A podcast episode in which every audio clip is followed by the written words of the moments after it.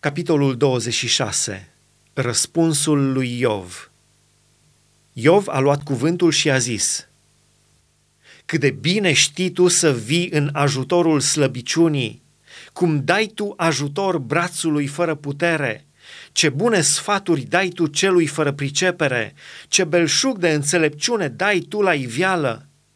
Către cine se îndreaptă cuvintele tale și al cui duh vorbește prin tine? Înaintea lui Dumnezeu tremură umbrele sub ape și sub locuitorii lor. Înaintea lui locuința morților este goală, adâncul n-are acoperiș. El întinde miază noaptea asupra golului și spânzură pământul pe nimic. Leagă apele în norii săi și norii nu se sparg sub greutatea lor. Acopere fața scaunului său de domnie și își întinde norul peste el – a tras o boltă pe fața apelor, ca hotar între lumină și întuneric.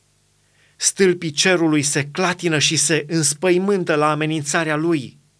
Prin puterea lui tulbură marea, prin priceperea lui îi sfarmă furia. Suflarea lui înseninează cerul, mâna lui străpunge șarpele fugar. Și acestea sunt doar marginile căilor sale și numai adierea lor ușoară ajunge până la noi. Dar tunetul lucrărilor lui puternice, cine îl va auzi?